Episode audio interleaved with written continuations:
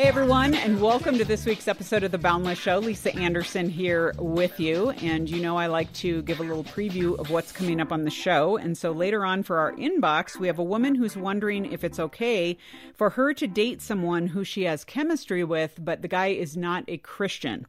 And so, uh, what does that look like? Is this a good or bad move? Can she wait it out and, and see?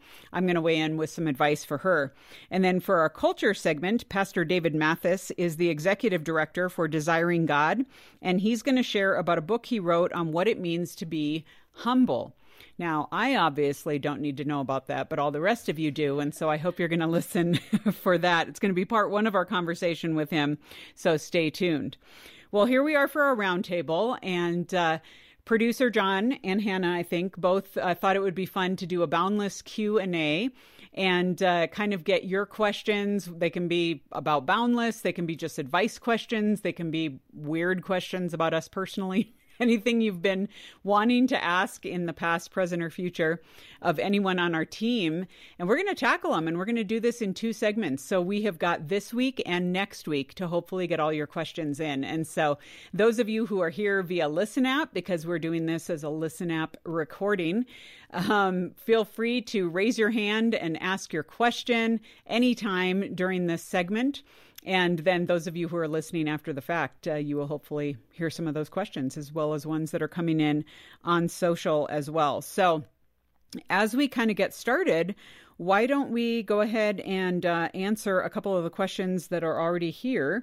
Um, some of the ones that have come through, which I just realized now. I'm like sitting here with random papers and I'm like, oh, yeah, I need to get my question list up. So, um, okay, well, let's go ahead and, and answer Oh, first off, um, I, I actually we got some questions in that I was like, John, I'm just going to have you answer this one. Hannah, you take this one. of course, you know sometimes I weigh in on stuff as well, but I'll answer a question that came in from Esther, and um, I, I think this is a great question, and I'll take a stab at it. Esther asks, "How can I love another Christian if I don't like them or like being around them?" Okay. Now, unless you are Jesus, this question applies to you because there are people out there that just rub you the wrong way or you have a challenge with or whatever. And so, Esther, this is a great question. Um, I think, first off, the, the best tactic that you can put into practice in this kind of situation is to start praying on behalf of this person, praying for this person, and praying that God will change your heart towards this person. Now, sometimes you're just like, I don't want to pray for this person, okay? But that's where you do it in faith and you do it trusting that God knows exactly what's up with this person and with your relationship with them. And so, starting to pray in that direction is helpful. Secondly, what is helpful is being able to understand that the kindness of Christ and a respectful attitude and a humble love towards a person, a Christian love towards a person, does not mean that you are faking stuff or acting like you're this person's best friend. That should be very freeing for you. So just hang in there with this person, be kind to them, be respectful of them, honor them, do not talk behind their back, do not be constantly undercutting them to your other friends we don't know why this person is the way they are. And quite frankly, you're probably messed up too. Okay, so le- they're probably writing in about you right now. so let's just let's just be honest. I feel like I've been on both sides of this equation. I've been just kind of a weirdo jerk sometimes that people are like, Lisa, I don't really like you, and then I'm the person that's like, well, I don't like you either because you're mean to me or whatever. So just recognize we are all sinners. We are all flawed. We all have our issues. Um, you know, I think of that. Uh, what's the the quote that so many people use? Be kind because everyone's fighting a battle. You don't know what someone's walking through, where their what their status is based on what their challenges are, and so uh, hopefully you'll be encouraged in that. Get God on your side. He's going to help you through. So, good question, Esther.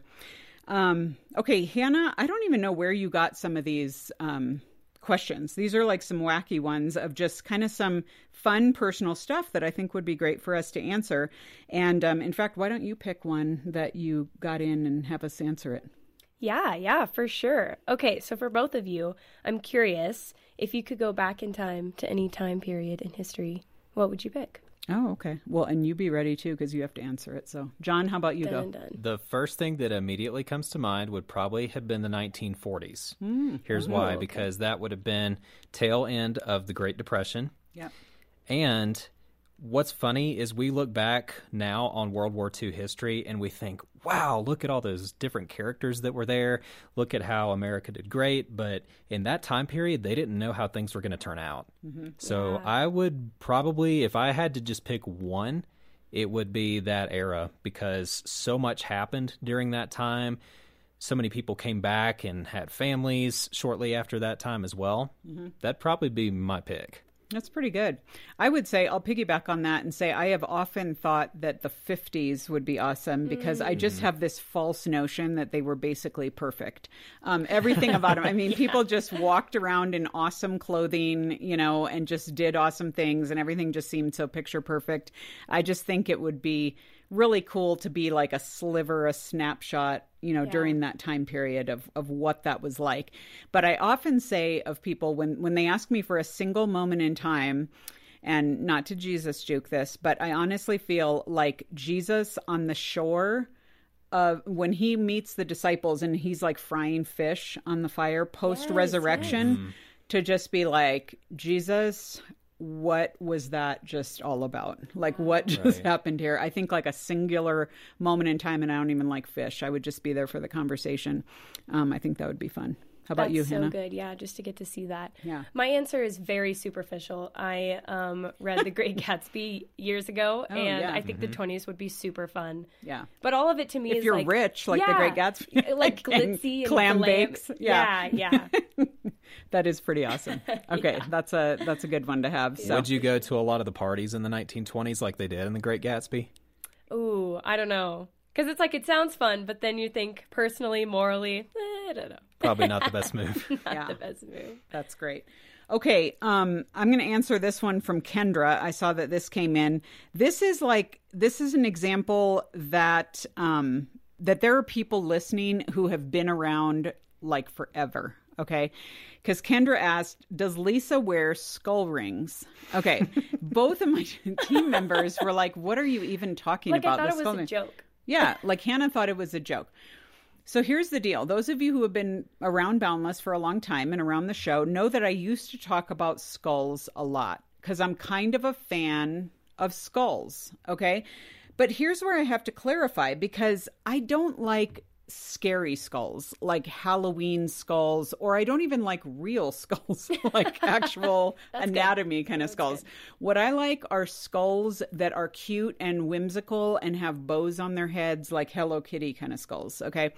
And yes, I do have a skull ring. Um, it's actually not a super cute skull. In fact, it was a Boundless fan, I think, that sent it to me. So it's a little bit kind of like gothish skull. But I wear that ring, you guys, um, almost every Good Friday. I make a point of just like, wow. yeah, it's just kind of my Golgotha ring, and I just wear it to service, and then everyone questions my salvation or whatever. um, but yeah, I'm kind of into skulls. So, Kendra, you have just shown that you've been around Boundless for a long time because there is kind of a, a skull thing that I'm into, though I have not talked about it a lot recently. So, just a, a thought there.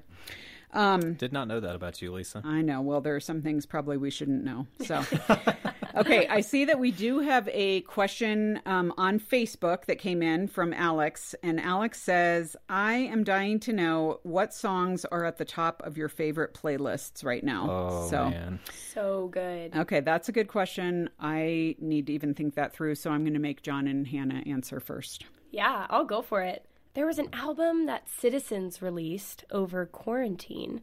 It was like a phone demos album. Like they just mm-hmm. wanted to get their music out there because everyone was in quarantine. Um, and what is the song called? Oh, it's called "Forgive Us." Okay. Mm. It's it's based on the part of the Lord's Prayer um, about forgiveness, and I think it's really sweet. So that's definitely at the top of my playlist right now. That's really good. Cool. I'll have to check that one out. All right, total honesty here my favorite song to listen to is actually Disturbed's cover of The Sound of Silence by Simon and Garfunkel. okay. It is amazing. Nice. It has kind of almost this light rock orchestral feel to it. And for whatever reason, whenever I listen to it, it just makes me feel like a creative person. So I love that. It is. If you haven't seen it, it I would definitely go online and look it up because it's wow, it's so well done. That is very Okay, cool. Okay. good. I will say that one, I'm, I'm going to give two short answers here. One is um, I have started downloading a lot of classical music now uh, to my playlists because I used to way be into classical. And there's, like, if you get into classical, that's actually, if you've ever taken a music appreciation course, there's some legit classical that isn't just like, oh my goodness, snooze fest. There's some stuff that's really fun by different composers and different eras and stuff. So I would expand your horizons, give it a chance, uh, give some classical a chance. Otherwise, straight up, and this is because one of my favorite Christian bands is the um, original Newsboys. Like, no offense to the new Newsboys, I love them too. But the original Newsboys with Peter Furler, Peter has done several solo albums, and he has got a song on his um, what's it like on fire? I can't remember what if it's his first or second solo album, but the the song is titled "Glory to the King," and it's all about heaven. And it's about getting to heaven, and um, it, it's just amazing. It's like very anthemic, and I just love it. Right. And every time it hits my playlist, I crank it way up. That's Yep. so good. One more recommendation I would give for a song, um, talking about Christian music, would be Selah's version of "I'd Rather Have Jesus." Was Oh. that written by George Beverly Shea? Was that who wrote that The- song? So the words, okay, thank you, John, for asking me. Like I know all old music and old people. I'm going to choose to not be offended by that. Um, actually, it was I don't know who wrote the lyrics to it. It's an old, old poem um, that was written as a Christian poem, and either George Bev, you know, George Beverly Shea died at 104 years old, I think it was, uh, several years ago. He's known for singing it. I can't remember if he put it to music or if someone else did, but but Selah has redone it. They have, and they do some incredible worship covers, whether it's old hymns or even some more modern worship songs. They do such a good job. Yeah, they're really they're super great. I love them. So okay, awesome. Um, Hannah, how about you throw another question our way that we have? Yeah, for sure. Ooh, what is the scariest natural disaster to you and why? like the most intense nightmare vibes. What's the scariest to you? I feel like it's different for every person. It is. And if I'm even thinking through, like, I probably don't even have in my head all the possible natural disasters. The first one that comes to mind I've never experienced, and that is a tsunami. I feel like a tsunami, especially standing there and knowing that it's coming in and seeing it come in, would be terrifying. Because I do have another one of my fears, common fears, or I should say, um, irrational fears, is being in an enclosed space filling with water and then I just drown. So the whole idea Yeah. of being hit by a crazy wave and then you just drown, that would probably be mine. I've lived through, I mean, I've done, I grew up in California. I've done earthquakes. I've done, you know, whatever. So yeah. Yeah, Lisa, that was actually mine too. Oh, I feel like because it's so instant, like it's like Yeah. a tsunami, it's it's instantly there, everything's instantly flooded. Right. Mm-hmm. Whereas like with a flood, it kind of happens over time or I don't know, I've been through tornadoes and those are certainly scary. But yeah, a tsunami, it's just instant. And I've mm-hmm. also never experienced it, so maybe I'm going crazy in my head about it. Yeah, for sure. Yep. Mine would probably be tornadoes, mm-hmm. just because I've been close to a few tornadoes before, but by God's grace, wasn't ever really impacted by one. yeah. But they seem to kind of come out of nowhere. Whereas something like a hurricane, mm. you're hearing about it on the news and you see the swirl on the Weather Channel about where the projected path is. But tornadoes kind of come up out of the blue.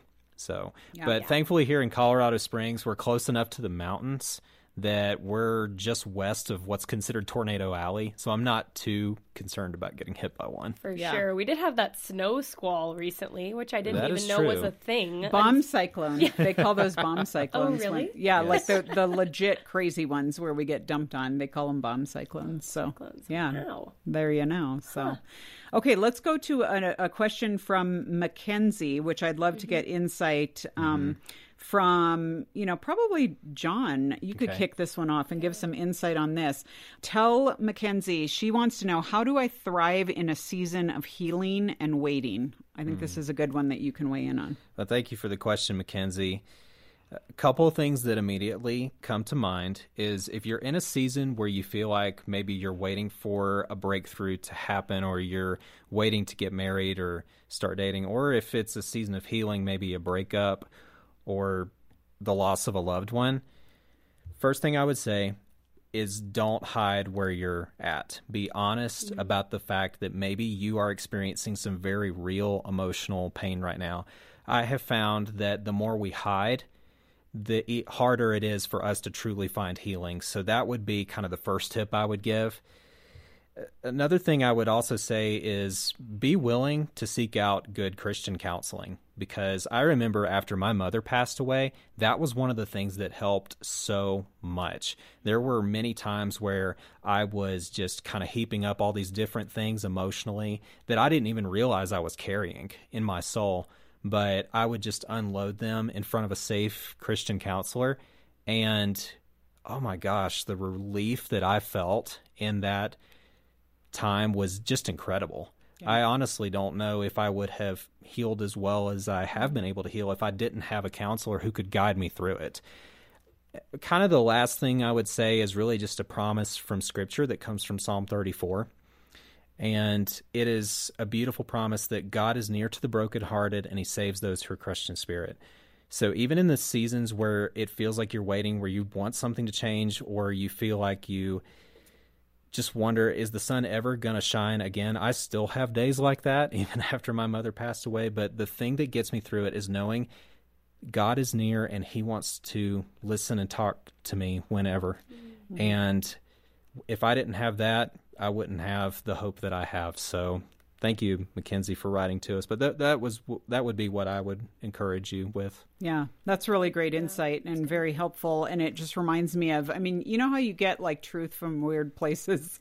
I no joke. This was only several weeks ago. Um, I heard from a personal trainer who actually talked about the difference between um, waiting and passing the time, mm-hmm. and how waiting has that attitude of like expectant hope. Mm-hmm. You can intentionally and actively wait. Passing the time is just like white knuckling it, just hoping, you know, things you get by and stuff like that. But but to John's point, the whole idea of like if you're in a real season of hurt, you know, seek out some help, whether that's professional help, whether that's getting prayer from friends, whether it's talking to a pastor, um, being, you know, reviewing the goodness of God and the promises that He's given us, pouring out complaints to Him, as the Psalms also tell mm-hmm. us to do. There are a lot of things that we can do actively in seasons of waiting, which I think are super super great. So, for sure. Good thoughts, you guys. Okay.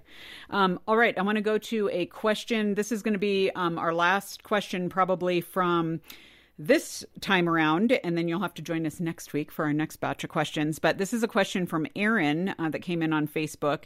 Aaron asks, What is your favorite spot in Colorado to visit? That's a really great. Uh, a great question. We're going to try not mm. to say like specifically just Colorado Springs because we live here and we love it, but you know, whatever. So, um, any thoughts that you guys have on this? I'm a huge fan of the Broadmoor Hotel. Oh, okay. I love going to walk around and just see all the different Western architecture and paintings that are there.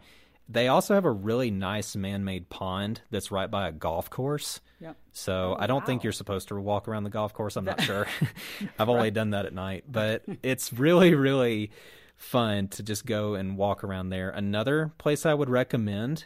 And the Broadmoor's in Colorado Springs, by yes, the way. Yes, it is kind of on the yep. south end of town. Mm-hmm. Another place I'd recommend would be Palmer Park. Oh, okay. It's an outdoor park where you get just kind of this almost panoramic view of the front range and you can see downtown you can see pikes peak you can almost see monument from up there it's really cool and it's not quite as crowded as garden of the gods garden of the gods is great but yeah i kind of like the fact that palmer park's not as crowded yeah. okay what about um, colorado in general because they said in colorado so outside Ooh. of town i know you've done a lot of 14ers yeah. which you might explain what that is too yeah. yeah. the 14ers are the big mountains that are 14000 feet or more above sea level mm-hmm. in elevation one town I would recommend. It's way on the western side of the state, so it's a good drive to get out there. But Ouray, Colorado, mm-hmm. is yes. fantastic. A lot of people refer to it as the Switzerland of Colorado, and there's a reason for that because the mountains there are majestic. Yeah, that's amazing. Um, you kind of took my answer, so I'm going to think of something else, but I'll forgive you for that. So, Hannah, how about you? Yeah, yeah. There's a fun little mountain town um, in the middle of the state, kind of. It's called Salida. Hmm. And mm. they have a really cute little downtown area, and it's right next to the Arkansas River. A lot of people actually do river rafting mm-hmm. outside of Salida. There's this huge park with an amphitheater right by the river, and a couple summers ago is that's where I saw Fourth of July fireworks. Um, and it was just so fun. Yeah. Yeah. That's pretty great. Okay, I'm going to just piggyback quickly on um, John's Ouray because I'm just going to tell you that if you go to Ouray, it's a very small town. There's Box Canyon Falls there, which are definitely a fun waterfall thing to go to. Um, you just literally like stand practically under the falls. And then also, if they still have it, if it's still open, go to Mouse Chocolates because they have it's homemade, handmade chocolates right there. Mm. And they have a thing, I want to call it the garbage cookie. I can't exactly what, remember what it's called, but it's all the scraps of the chocolate that they make just dumped oh. into cookies. And you never know what you're going to get. It's just crazy chocolate inside a cookie. So that's pretty awesome. The other town I would recommend is Pagosa Springs down in the southern part of the state, largely because it's known for its hot springs. It has a great hot spring uh, series of pools there, as well as great camping along the river. So, highly recommend. All right. Okay, good job, you guys, um, with your questions. We're going to go ahead and um, go this week, you guys. Thank you so much for being part of this week's roundtable. And um, thank you to John and Hannah for answering questions from our listeners. And we're going to continue the conversation next week. So, are you guys ready to be part of it? Oh, for sure. Absolutely. Looking forward to more of your questions, guys. All right. Cold day in a London cab, her phone rings. I can tell the news is bad before the first tear falls. No one wants the sorrow a call like this brings. Sorrow doesn't get the last word after all.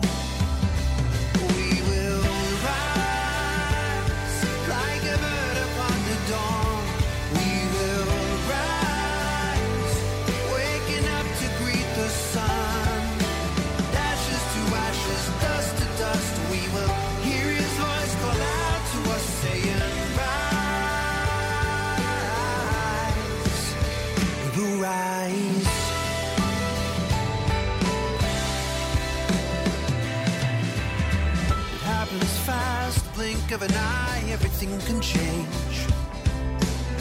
We try to find a reason why it all fell apart. But his word is a light of hope and it'll never fade.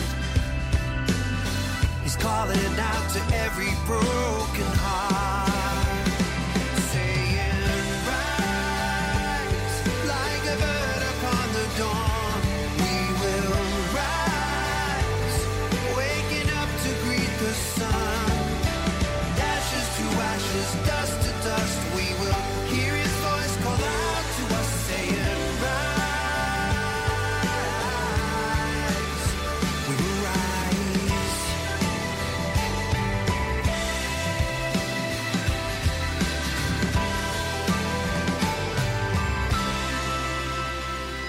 Folks, we are here this week with our culture segment, and I am very privileged uh, to introduce to you David Mathis. Uh, David, welcome to the Boundless Show. Thank you, Lisa. It's an honor to be here with you. Well, this is uh, very fun for us as well. And you probably heard me talking before about how we've been doing several of these events where we give our listeners the opportunity to actually be part of the interview, listen in live as we bring it to tape, and then even ask their questions in real time and uh, in person as well. So we'll be coming to that uh, in the second part of our recording. So, but uh, David is a pastor, he's an author, a speaker, an editor. He actually serves as pastor at Cities Church in St. Paul, Minnesota, where he has been since 2015, is one of the primary teachers there and a community group leader. He's also executive editor at desiringgod.org, and we have highlighted many of the Desiring God pieces on our own Boundless website over the years, and just always great content, great insight from the folks there. He's married with four kids and uh, has written some other uh, books as well. But today we're going to be talking to him about his book, Humbled Welcoming the Uncomfortable Work of God. So, uh, David, it's really our privilege to, to have you here. So this is Thanks. funny. This is kind of one of those uh, topics where you're like, let's talk about humility and you know, uh, XYZ person, listen in because you need this. And we, we can all think of the other people in our lives that need this, but for ourselves to uh, listen intently and learn from it is is something we all need to do as well. And so, I kind of want to jump right in because we're going to have a conversation here, uh, and then follow up next week with Q and A from folks related to the content. And so, let's just start with the basics here. I would love for you to define the word humble for us. Uh, if someone asked you to define it, what would you actually say as your elevator speech? Well, my favorite thing to do in moving toward a definition of humility is to go to the Bible's first mention of humility and try to start getting our bearings there. Uh, the first mention is in the book of Exodus, and it is Moses before Pharaoh. And Moses has warned him. Moses has said, Let the people go in Exodus 5. Pharaoh has said, Who is who is this God? Who's Yahweh that I should obey his voice? Mark that and one plague after another unfolds where Yahweh shows himself. God shows himself in judgment to Pharaoh. And after the seventh plague, Moses comes back and says, Why have you continued to exalt yourself? Why have you not humbled yourself? There's the first mention of humility there during the plagues in Egypt. And basically, uh, the sense there is to Pharaoh, who purports to be God in Egypt, you are not God. Yahweh, the Old Testament covenantal name for God. God is God, and you are a creature, He's creator. And to humble yourself before Him here would be to say, He is God, Yahweh is God, and I, Pharaoh, am not God. And I'm happy about that. That would be that would be what it would mean to humble himself. So at, at the heart of humility is an acknowledgement in us, in the creature, that we are not God, but that God is God, and that we embrace that. We welcome that. We're, we're glad about that. And humility, the virtue, is uh, means that that mentality, that mindset, that, that moment of humbling ourselves before God has been habituated in us.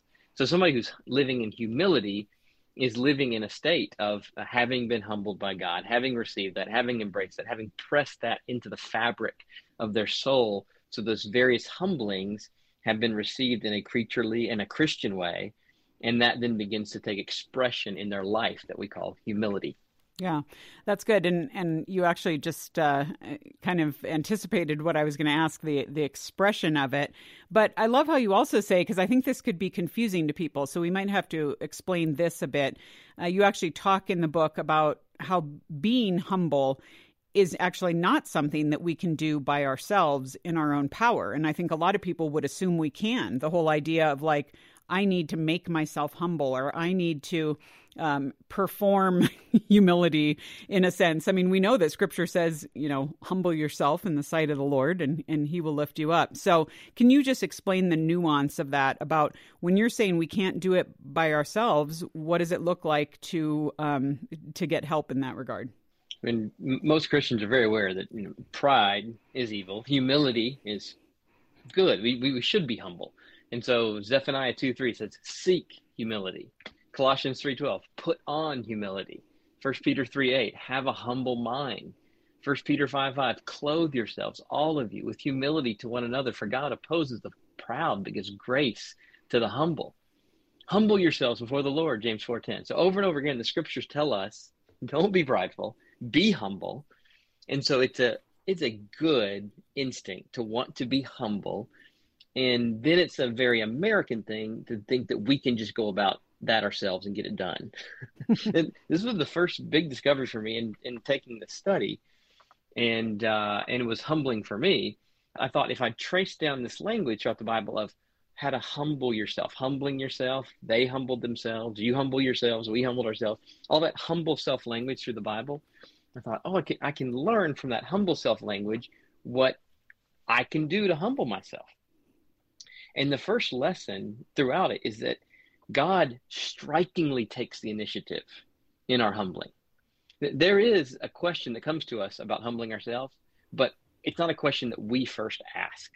So, first, God breaks into our life with some uncomfortable providence that humbles us. God takes the initiative in the true humbling of his people. Again and again, God acts first. And then the question comes okay, now will you humble yourself? Whether it's Pharaoh, I've humbled you with these plagues. Now, Pharaoh, will you receive it?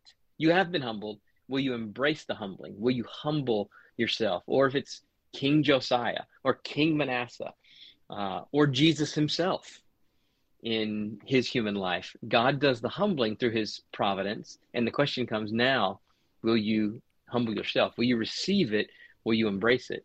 And so I think the, the first lesson, the first thing we want to talk about related to humbling ourselves is we want to pray and seek a kind of posture of soul uh, so that in those moments of being humbled, we are ready to receive it, embrace it, and humble ourselves before God. Yeah.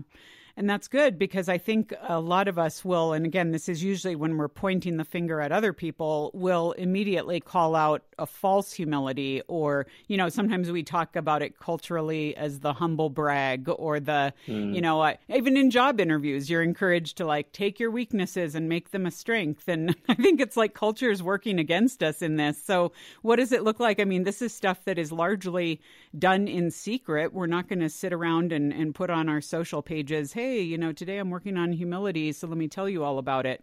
Um, so, is there like a is there a way that we could we could see, you know, even even for our own self? I mean, that sounds ridiculous to say it, but to say, hey, this is an area I'm growing in, and I'm actually seeing God bear some fruit in this area of my life. Yeah, I, uh, I think it's just it's going to happen in real life. Mm-hmm. and, and, and we got to get outside you know social media, you know, as if, you know, if a tree falls in the woods, you know, does it make any noise if it wasn't tweeted about, you know? Mm-hmm. So, I mm-hmm. mean, uh, the humbling mainly talking about is the pain God brings into our life. Mm-hmm. Like you lose a relationship. You thought this was the person you were going to marry, and he or she begins to think differently and ends the relationship. Or you have a parent or brother or sister with cancer or you get that you you lose a friendship because you got some different view now on a cultural flashpoint that all of a sudden is a big deal that nobody even thought about two years ago. So I, am talking talking mainly about the the things that are very personal in our lives. I mean, there there's a layer of humbling that happens for in the news. We're, we're, in the news. We're hearing about people being humbled all the time. This person's being humbling. There's lessons to learn from that, from people far away. Humbling's far away from the humbling of uh, the United States or China or Italy or Brazil as COVID sweeps through, or as people march in Washington and breach the Capitol to protest election results. Like all sorts of national humblings. But that's so big. It's so distant. It's mainly far away. I, I'm talking much more about the, the typically the pains in our life that are most strikingly humbling, that really get at us to the core, are often those private things that just a few people know about the kind of pain that we're going through. And those are often the life changing obstacles and those kinds of losses of life or losses of relationships or exposures of sin. And uh, I, the biblical pattern is for in those moments, in our sin, we're going to want to kick against that we're going to want to thumb our fist at God, thumb our nose at God, and you know, hold our fist to God, and and uh, you know, have a lament, you know, about how and and cultivate anger against God. That is that's not mainly what we're talking about here. We're talking about cultivating a posture of soul, so that when God confronts our lives with difficult providence, we look for His hand, and we're ready to go to our knees and are ready to say, God, I humble myself before you. I receive this painful loss. I receive this suffering, not in a way that doesn't want to be freed from it, uh, but says, I receive your sovereignty and providence, and I want to embrace that. You are God, I am not, and I'm ready to receive that uncomfortable work. Yeah, that's interesting because we we so often talk about that in the context of the church, for example, where you know fellow believers, you know, we are to be open to whether it's a sharpening or whether it's a rebuke or you know we see church discipline and and the the pattern of that but really god himself can do the humbling. And sometimes it'll be a a um, you know const- well it's always constructive but it'll be that gentle humbling of of correction or circumstances.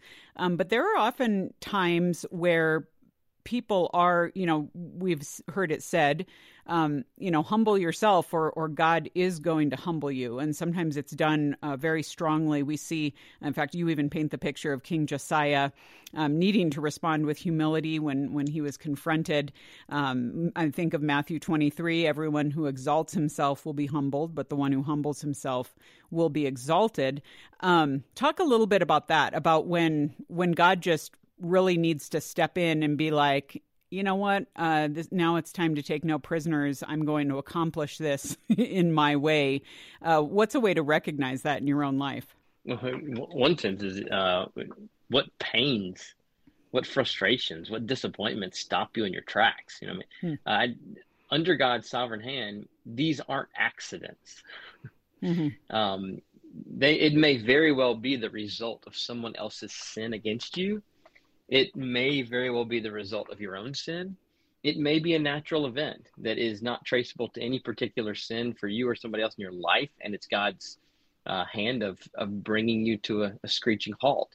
But I think those are the kind of instances I'm talking about, and uh, in acknowledging that God's the one who takes the initiative and does the main work in humbling, and our part is to receive his work, to embrace it, not kick against it, but receive it.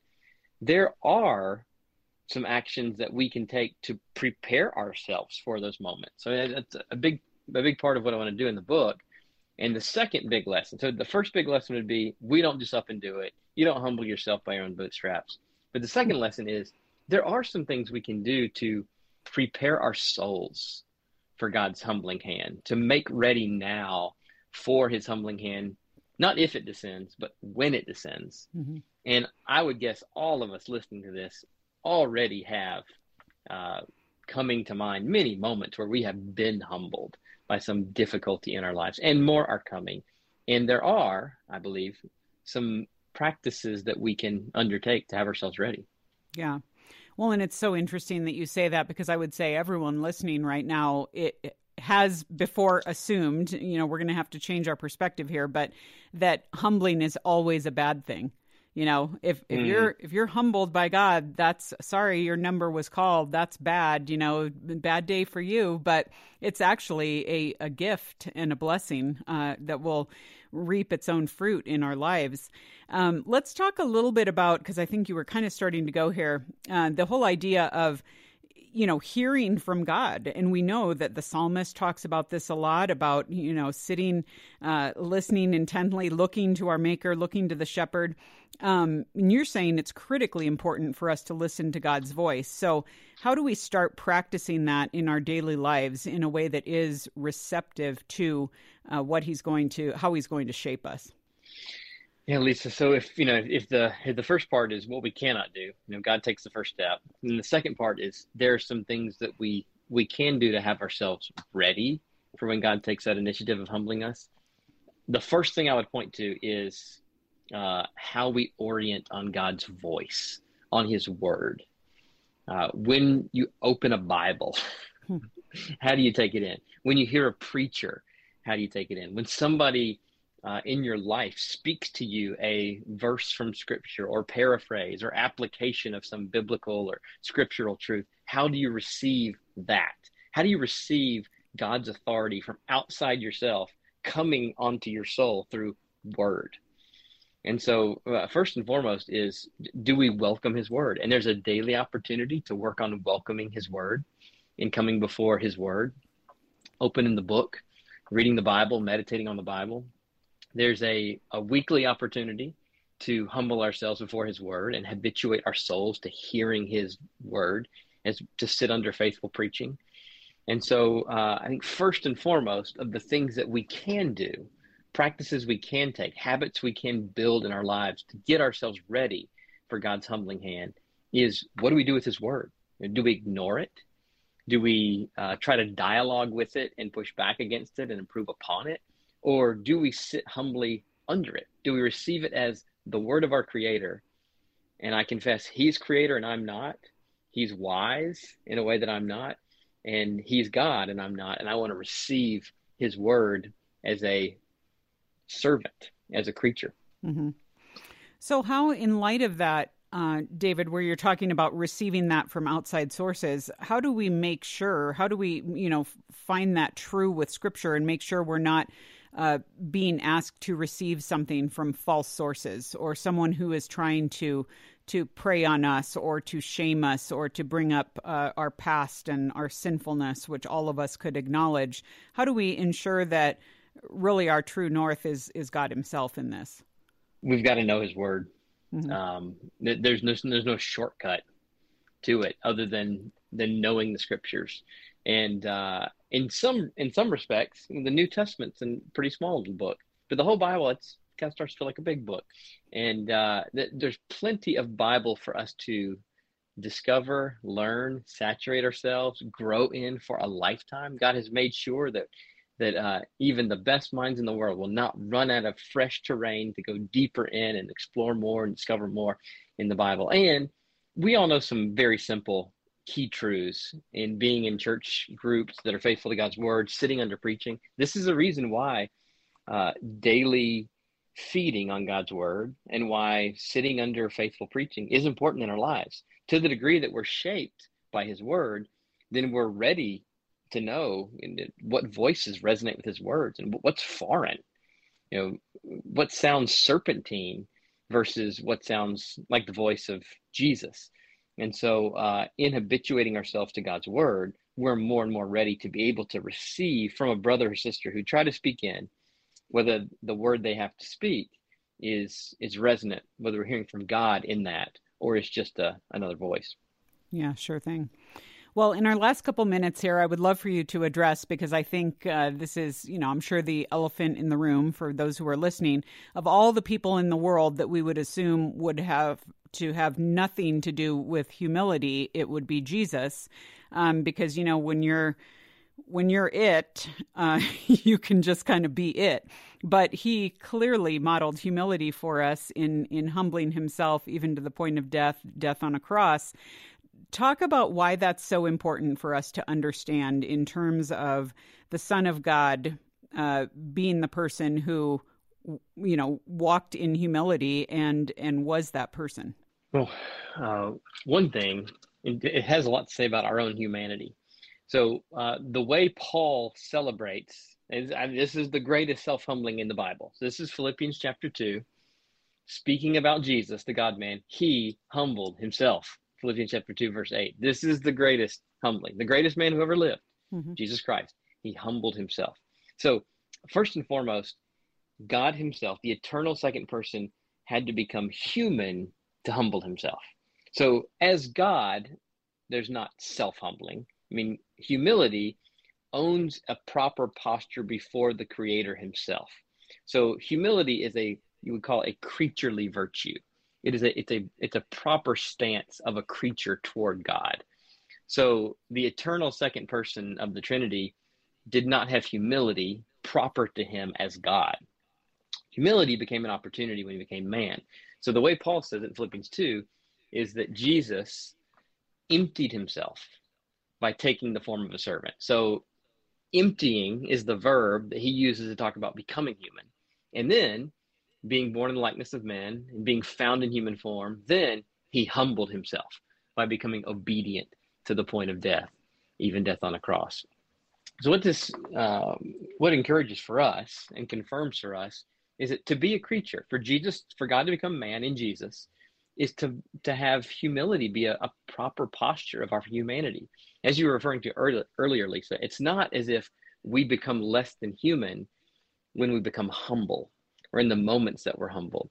In fact, as we become more humble, we become all the more human. I mean, he, it's not an accident that human and humility begin with that H U M root, which comes from earth, dust. That, that humanity was made by God from the earth, from the dust, and that to be humbled is to own that humanity that that that we are earth we are dust before our creator and so jesus himself as fully god fully man he humbles himself and obeys and it's it's not subhuman to obey god obedience i know obedience has such a bad rap these days right uh, but obedience before our lord from a servant is a very good thing. It's a very appropriate thing. And It's a very human thing.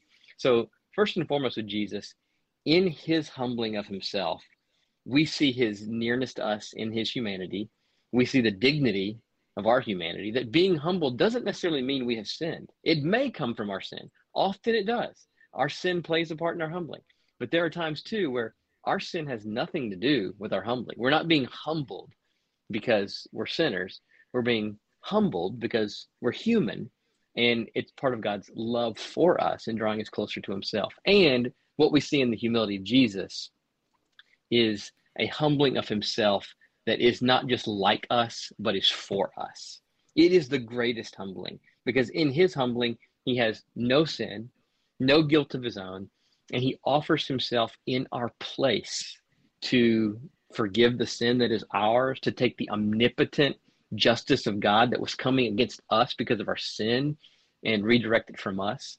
And so in Jesus, we have not only humanity confirmed, but also the gospel. We see the good news of what God Himself, in the person of His Son, taking on full humanity, has done in our place that we could not have done for ourselves. Yeah, so good. Well, and next week, uh, we're going to have you back uh, with folks actually being able to ask uh, specific questions about, like, okay, this week, David, what in the world am I doing about humility? Um, so we're going to take it to a very practical level. In the meantime, everyone, uh, know that David's book titled Humbled Welcoming the Uncomfortable Work of God is available this week and next from Boundless for a gift of any amount to the ministry that we do here. So, uh, in fact, if you just go to boundless.org, you can search for 738. That's this week's episode. You'll see the book cover there. Click on it. Uh, you just give a donation, whatever you can afford, to Boundless, and we will send a copy of David's book to you as our thank you. And so uh, that's just a fun thing that we get to do here to make sure that we get his book in your hands. So, David, are you willing to come back next week for folks' questions? Sounds great. All right, we'll do it. 24 hours rushing past, I get caught up and I move too fast. Another day is spent. Working hard to keep my pace, trying to win the human race. But somehow I forget that you're in control of all this mess.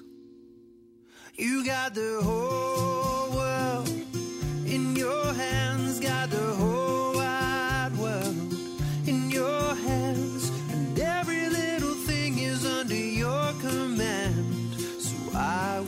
trust your plans. You've got the whole world in your hands.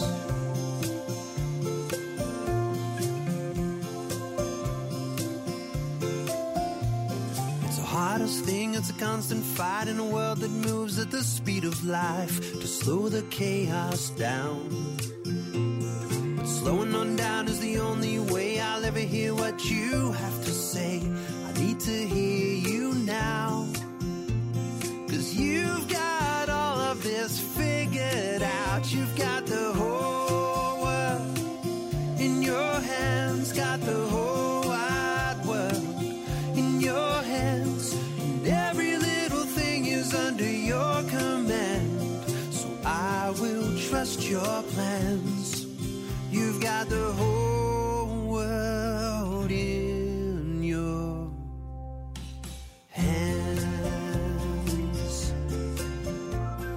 we are opening up our inbox as we do at the end of every show. And this week I get the chance to answer the question from one of you, our listeners.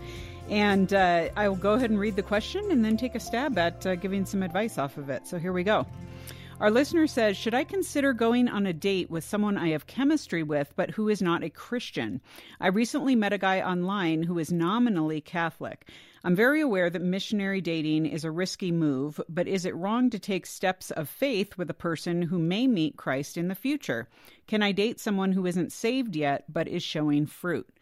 Okay, well, thanks so much for writing in with this question. Um, this is a really good one because it kind of trends into like, well, you know, but what if? And what do I trust God in in the midst of all this? And so, um, just really great that you're asking this question, thinking it through. And obviously, you kind of already put it out there that, you know, this is kind of a risky thing. And so, it's good to get some good, um, solid advice on this. So, um, okay, let me go ahead and start by throwing out a couple scriptures because you're going to hear um, from people the minute you say a question like this, everyone's going to bring out the passage from Second Corinthians 6:14, which talks about being unequally yoked with unbelievers.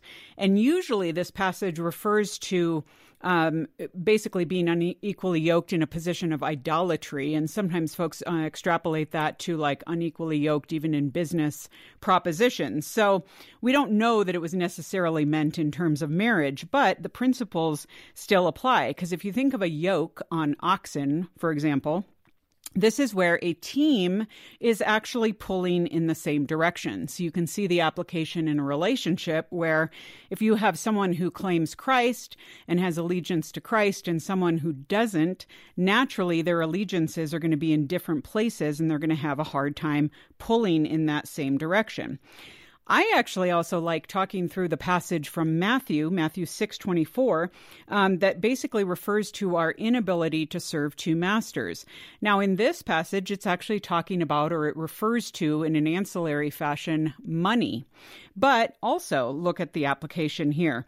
Uh, it says, You are either going to hate the one and love the other, or be devoted to one and despise the other. So think of this uh, in terms of marrying an unbeliever. You know, you, you claim uh, as a believer, we all should claim as believers, that Christ, uh, God, and his kingdom are our priority. And the true believer, that is certainly the case. But then in marriage, we have a person here who, if they're not claiming Christ as their priority, they will probably claim, say, you as their priority. And you are either going to be stuck in the position of choosing Christ or your spouse. Or if you choose Christ, your spouse is going to be very offended because if their allegiance is not to Christ, they're like, why are you putting me second? So you can see again, it almost kind of tandems the unequally yoked situation there.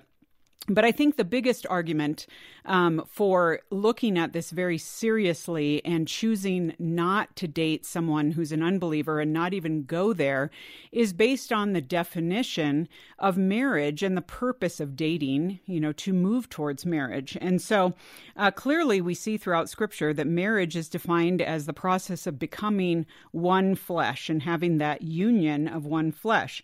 Also, it's a picture of Christ and his church in covenant and perfect communion.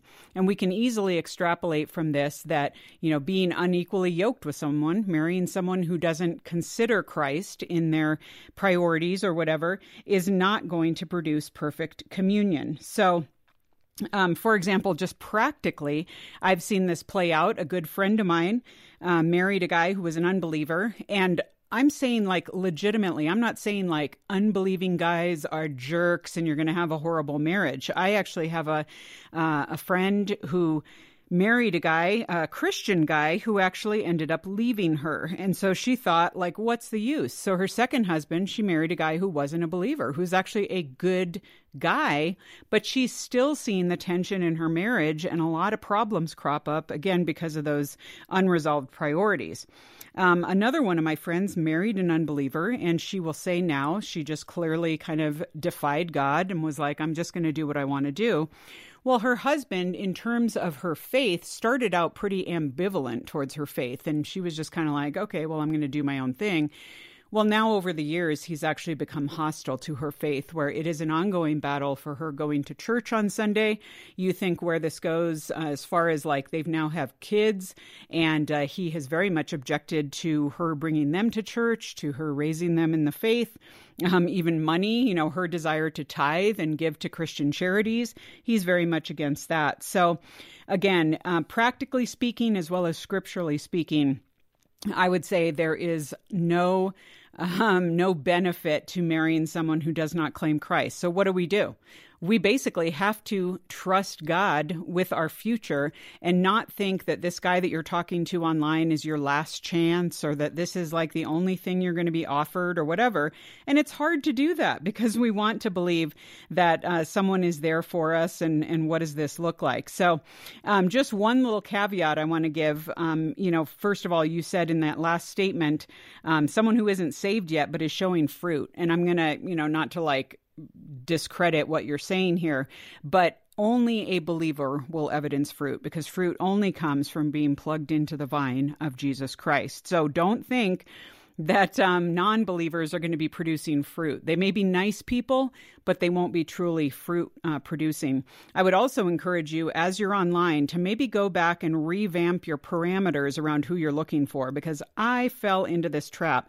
I was chatting with unbelievers. I was chatting with nominal believers, all these people, and it's just a waste of my time. Okay. So um, I would go back, really solidify your non negotiables, decide what you're looking for, and only spend your time chatting intentionally with that type of guy. Um, be prayerful throughout the whole process. Trust God in it. Know that He has good things for you. Uh, those of us, um, you know, he, he blesses obedience in this space. And so just be willing to wait, be willing to be encouraged in in process because He has good things for you. All right. Well, hopefully that encourages you and gives you some things to think about and hopefully a couple steps maybe to take in the right direction. Um, but, you know, again, we too uh, love to root for and pray for you here at Boundless, and we will do just that. All right, folks. Well, that's it for this week's show. We do want to hear from you, so write to us at editor at boundless.org, even if it's a tough issue like this one that we just talked about. So, um, and again, those of you in our community, pray for one another because we're all facing hard choices, hard decisions, hard life things that we have to walk through. Well, in the meantime, I will see you around next week. I'm Lisa Anderson for The Boundless Show. The Boundless Show is a production of boundless.org. Focus on the family.